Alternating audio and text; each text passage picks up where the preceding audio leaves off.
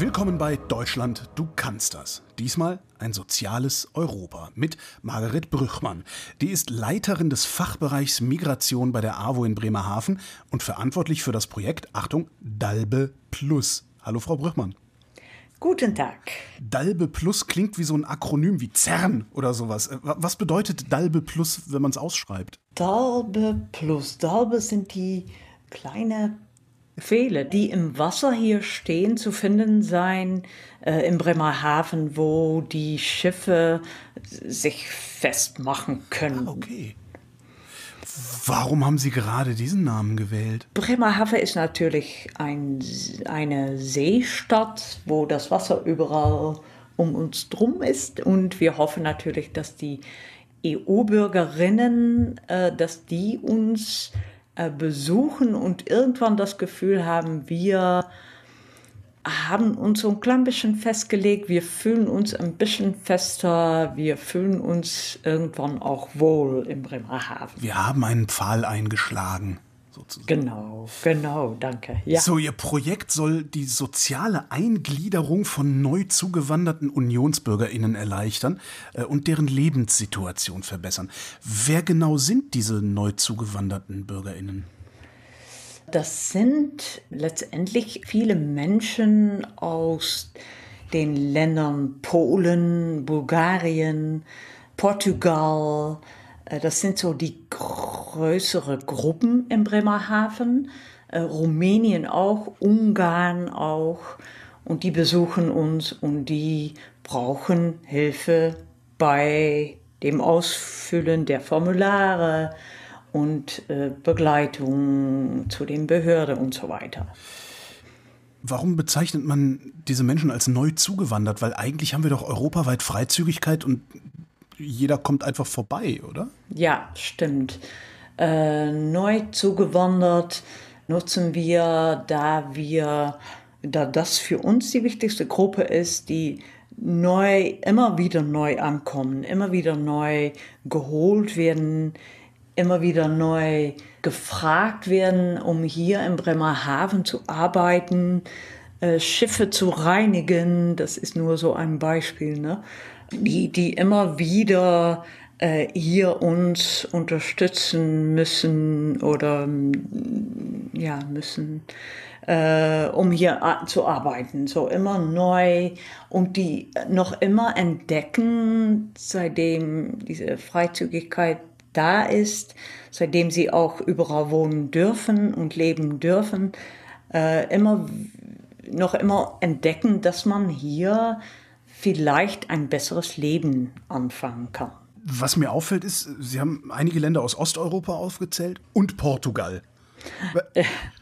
Ja, genau. Woher kommt es, dass es ausgerechnet und Portugal ist und nicht vielleicht auch noch, weiß ich nicht, Spanien? Oder? Ja, ich habe Portugal genannt, weil wir einfach in absolute Zahlen auch viele Menschen aus Portugal haben. Mhm. Ich muss ehrlich dazu sagen, dass nicht viele Menschen aus Portugal uns unsere Beratungsstelle aufsuchen. Die, die größte Gruppe sind Menschen aus Bulgarien, und Polen, würde ich so schnell sagen. Ja. Bulgarien, also bei Bulgarien kann ich es verstehen. Bulgarien ist in der Entwicklung noch recht weit zurück, aber Polen hat doch sehr stark aufgeschlossen. Warum ja. kommen trotzdem so viele Menschen aus Polen auf der Suche nach einem besseren Leben? Doch relativ ähnlich ist der Grund. So auch Arbeit, bessere Arbeit, handwerkliche Arbeit ein bisschen mehr verdienen, äh, aber auch äh, Altenpflege, ähm, auch so diese, diese Pflegeberufe und auch, ja, ich denke doch ein besseres Leben, doch finanziell etwas besser noch. Abgesehen von ja wahrscheinlich der Sprache, die die Menschen sprechen, welche Probleme haben die?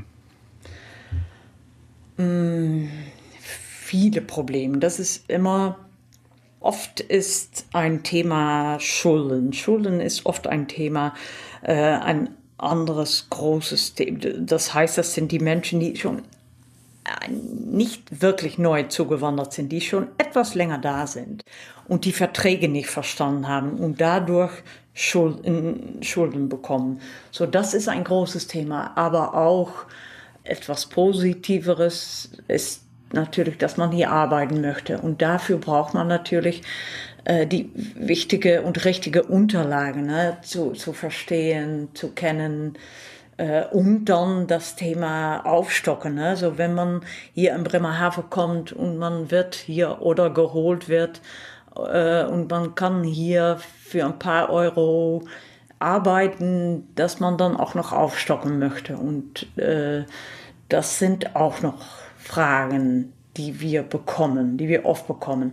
Dann gibt es natürlich Sprachkurse. Das ist auch ein großes Thema. Man möchte die Sprache lernen, hat aber keine Zeit und auch oft kein Geld dafür. Das ist ein wichtiges Thema für EU-Bürgerinnen.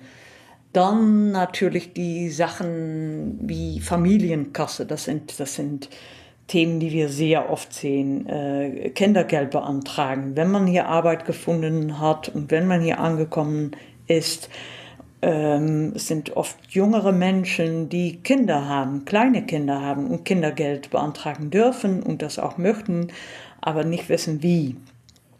Oder wenn sie arm sind, kann man äh, vielleicht diese äh, GEZ, diese, diese Beitrag vielleicht, äh, dass man das nicht bezahlen muss. Auch dafür braucht man Formulare und dafür muss man natürlich die Sprache wirklich gut sprechen können, um, um das zu verstehen. Sie haben es gerade gesagt, Sie kümmern sich besonders um Eltern mit Kindern bis sieben Jahren. Warum ausgerechnet diese Grenze? Das stimmt. Das ist eine sehr gute Frage, auch eine äh, äh, vielleicht etwas schwierige Frage. Äh, wir haben versucht, da wir schon seit 2016 dieses EA-Projekt anbieten, diese EU-Beratung anbieten, hatten wir die Hoffnung, dass es für alle Menschen möglich wäre, aber das ist äh, vom Bundesministerium für Arbeit und Soziales so vorgegeben. So dass, dass, da können wir an dieser Richtlinie konnten wir leider nichts ändern. Natürlich ist es so, dass wenn eine Familie zu uns kommt mit etwas älteren Kindern, dass wir die auch beraten. Und zum Glück hat die AWO Bremerhaven auch noch andere Migrationsberatungsstellen, wo wir die Menschen hinverweisen können. Und wenn jemand gar keine Kinder hat? Das ist auch eine wichtige Zielgruppe, das sind die Erwachsenen. Ne? Ja, ja. Das, äh, sorry, EHAB nennt das Erwachsene, sorry. Äh, es gibt drei Gruppen, Erwachsene, ähm, Eltern ist die zweite Gruppe und die dritte Gruppe sind Kinder bis sieben. So, so ist das offiziell äh, in den Richtlinien vorgegeben. Und nur die Kinder zwischen 8 und 18, darüber dürfen wir nicht Dokument, äh, ein Dokument schreiben. Aber wie gesagt, das, das Thema ist, das es ist kein großes Problem. Mhm. Sie sagten gerade schon ein paar Mal EHAB, das ist der Europäische Hilfsfonds für die am stärksten benachteiligten Personen. Ähm, wie wird da eigentlich festgelegt, wer am stärksten benachteiligt ist?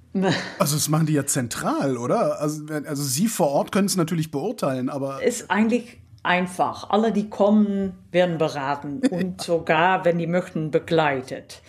Weil wir immer dafür gesorgt haben, dass wir Menschen, BeraterInnen haben, die in der Muttersprache beraten können. Das, oder versuchen wir so gut wie möglich. Wir haben da keine 26 Sprachen, aber trotzdem, mehrere Sprachen sind da. Aber das war, sorry, das war nicht Ihre Frage. Ihre Frage war, die das am meisten brauchen. Ne? Die Menschen, die eine Beratungsstelle besuchen, ist unsere Erfahrung, brauchen das auch wirklich. Das heißt, wenn das Problem, Problem Sucht ist, dann waren die erstmal eine Zeit zu Hause und sind dann trotzdem über andere Stellen zu uns gekommen. Wenn das Thema Schulden ist, dann haben die sich erstmal äh, geschämt und nicht gut gefühlt, aber trotzdem über Bekannten, über Freunde, über Nachbarn oder über andere, wie gesagt, äh, Einrichtungen und Organisationen haben die uns gefunden oder finden können. So, letztendlich ist die Gruppe, die die EU-Beratungsstelle oder die das EA-Projekt besucht, ist eine Gruppe mit Problemen, Punkt. Mit Fragen, große Fragen, ja. So, die Menschen, die es gut geht, kommen nicht zu EU-Beratungsstellen. Wissen denn alle, denen es schlecht geht, dass es ihre Beratungsstelle gibt? Nee, ich denke nicht. Muss ich ehrlich sein, ich, ich träume davon, dass die Antwort ja wäre, aber nee, noch immer nicht. Was ganz schön ist, wir haben einen neuen Beratungsbus und damit fahren wir zum Beispiel freitags zur Tafel, zu der Bremerhavener Tafel. Und da findet man immer wieder, das nur als Beispiel, findet man immer wieder neue Ratsuchende. So, nee, noch nicht alle. Und auch, weil auch immer neue Menschen zuwandern, ist ist das nicht der Fall, dass alle Menschen uns kennen. Wie viele Personen arbeiten denn da überhaupt? Sie sagten vorhin, dass Sie nicht alle äh, genau, 20 Sprachen haben. Genau. Da arbeiten drei BeraterInnen. Mhm. Und dann äh, haben wir noch eine Verwaltung, eine Koordination. Aber ich sage immer, wenn das ein Thema ist, bei den Netzwerktreffen überall, dass wir äh, aus meiner Sicht ruhig zehn Leute oder vielleicht sogar noch mehr Menschen gebrauchen könnten. Gibt es das eigentlich ausschließlich in Bremerhaven oder ist das bundesweit? Nee, es ist bundesweit. Ja. Das ist ein bundesweites Projekt, ganz schön. Auch in Bremen zum Beispiel gibt es eine EU-Beratungsstelle, womit wir dann natürlich auch kooperieren, wenn Menschen vielleicht da Hilfe oder Unterstützung brauchen oder Begleitung brauchen oder Beratung wir arbeiten zusammen mit dem EHA-Projekt aus Bremen, aber es gibt diese überall, ich glaube 64, aber in, insgesamt in Deutschland, wenn ich das richtig sage. Wenn Sie da jetzt die Menschen, also es kommt, es kommt jetzt jemand zu Ihnen und sagt, ja, ich brauche Hilfe mit, mit irgendwas. Wie lange beschäftigen Sie sich da mit den Einzelnen, wenn Sie sagen ja, Begleitung? Ich denke, was könnte ich da sagen? Ich denke, im Durchschnitt sind das vielleicht fünf Treffen. Es gibt Menschen, die einmal anrufen und das war es und brauchen nur eine Telefonnummer von einem Sprachkursträger. Aber, äh, und sie sprechen dann natürlich auch gut Deutsch, aber es gibt auch Menschen, die 20 Mal oder noch länger oder noch länger oder zwei, drei Jahren zu uns kommen. So, es ist sehr unterschiedlich. Aber wichtig ist, dass wir weil äh, das ist, das ist dann der Fall. Menschen kommen vielleicht mit einer Frage oder mit einem Problem. Aber dann merkt man, nach, äh, nach, äh, das, nachdem das Gespräch vorbei ist, dass sie noch vier oder fünf oder sechs andere Fragen oder Probleme oder Themen bei sich. Von denen die gar nichts wussten. Genau, ja, genau, ja. Ja, ja, ja genau. Äh, es, es hört sich so an, als seien Formulare die höchste Hürde, um in Deutschland sich zurechtzufinden. Ja, und das Thema Vorurteile bei den Behörden ist auch kein kleines Problem. Das Damit hätte ich jetzt nicht gerechnet. Was, was passiert da? Was wir leider immer noch merken, ist, dass wenn wir die Menschen begleiten, äh, weil sie wirklich kaum Deutsch, kaum noch Deutsch sprechen können, äh, dass dann, äh, dass sie uns bei dem ersten Gespräch äh, uns erklärt haben, ja, ich werde da gar nicht geholfen, ich werde, man spricht auch kein Englisch, ich kann, äh, die verstehen mich nicht, die haben keine Dolmetscher, die haben keine Übersetzer, obwohl die das vielleicht versprochen haben, aber da kommt nichts und ich komme nicht weiter. Das wird uns dann erzählt und dann entscheiden wir uns dafür, dass wir die Menschen natürlich begleiten, weil dafür ist das Projekt auch da. Und dann merkt man, dass die Menschen natürlich zusammen mit äh, einer Beraterin, ja, ich würde sagen, normal behandelt werden oder freundlich oder dann, dann wird es plötzlich anders. Respektvoller. Ja, genau. genau.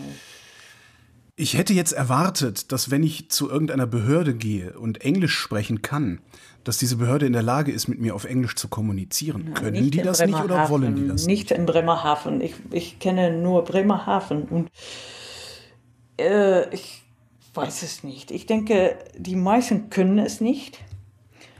Äh, viele wollen es nicht. Wir haben schon jahrelang das Thema Einrichtungen oder Behörde versprechen, dass die so einen Dolmetscherdienst anbieten, aber das funktioniert dann doch nicht oder nicht gut. äh, ja, so, es bleibt schwierig. Wenn Formulare eine der Hürden sind, welches ist das schlimmste Formular? Oh, gut, gute Frage. Gute Frage. Ach, yay. Oh, gute Frage. Ich denke, das Kündigen von Telefon oder andere äh, Abos oder äh, Verträge mit Telefondienste.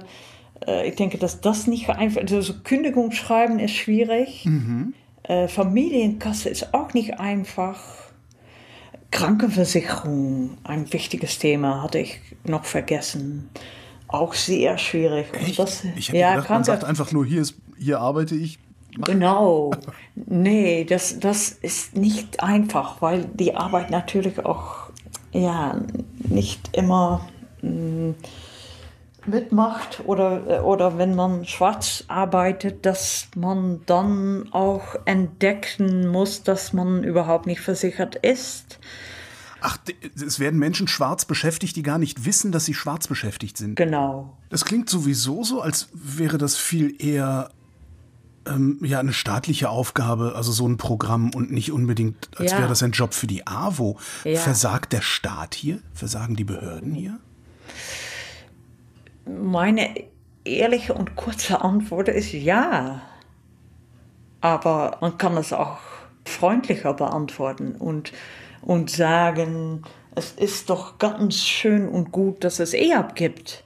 Ja. Und dass wir das dann anbieten können. So, dann ist das vielleicht egal, wer das anbietet. Mhm.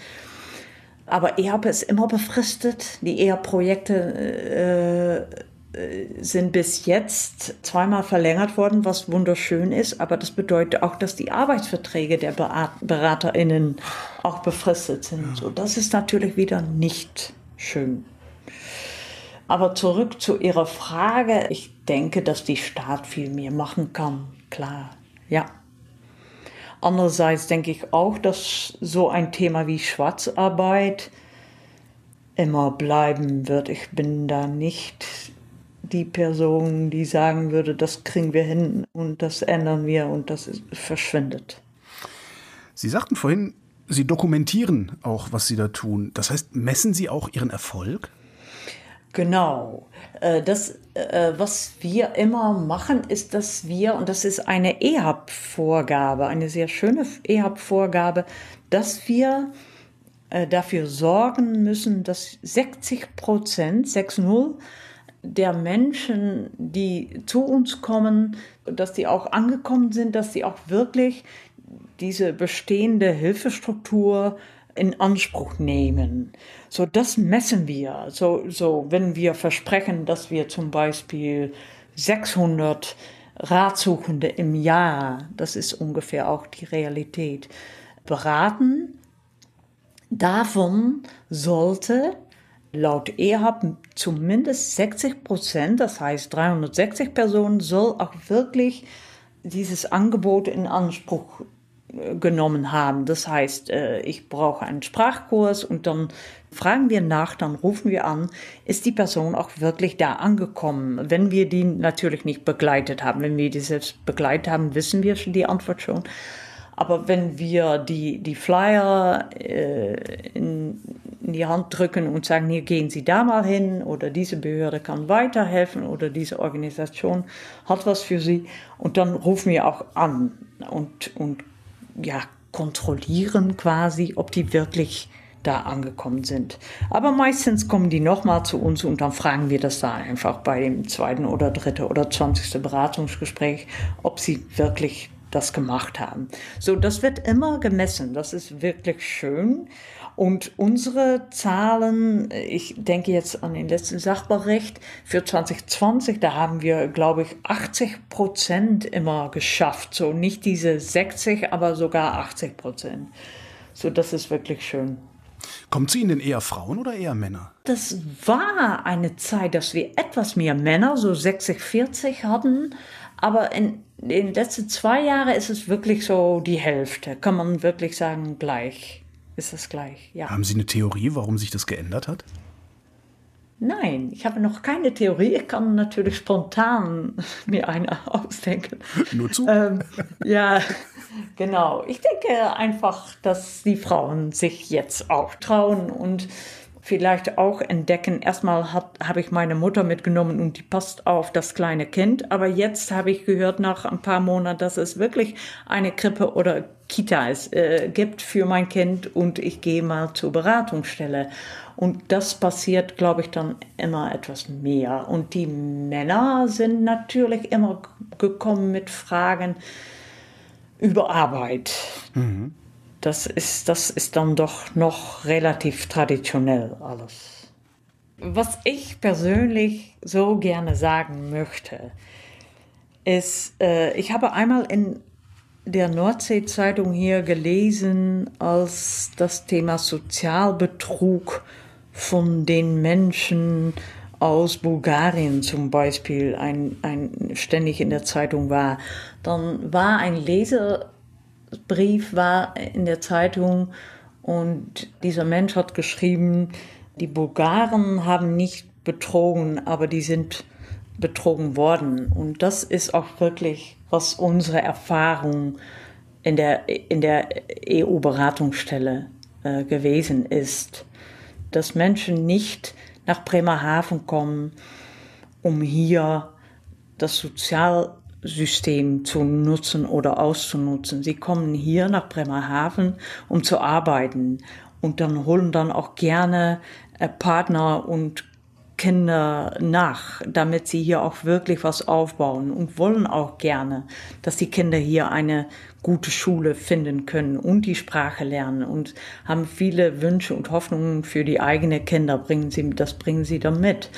Und äh, so dieses Thema Betrug, was viel an Bremerhaven geklebt hat, immer, weil das hier auch wirklich so äh, aufgelaufen ist, das sollte aus meiner Sicht zu den Arbeitgeber gehören und nicht zu den Menschen, die aus meiner Sicht nicht hier kommen, um Betrug zu machen.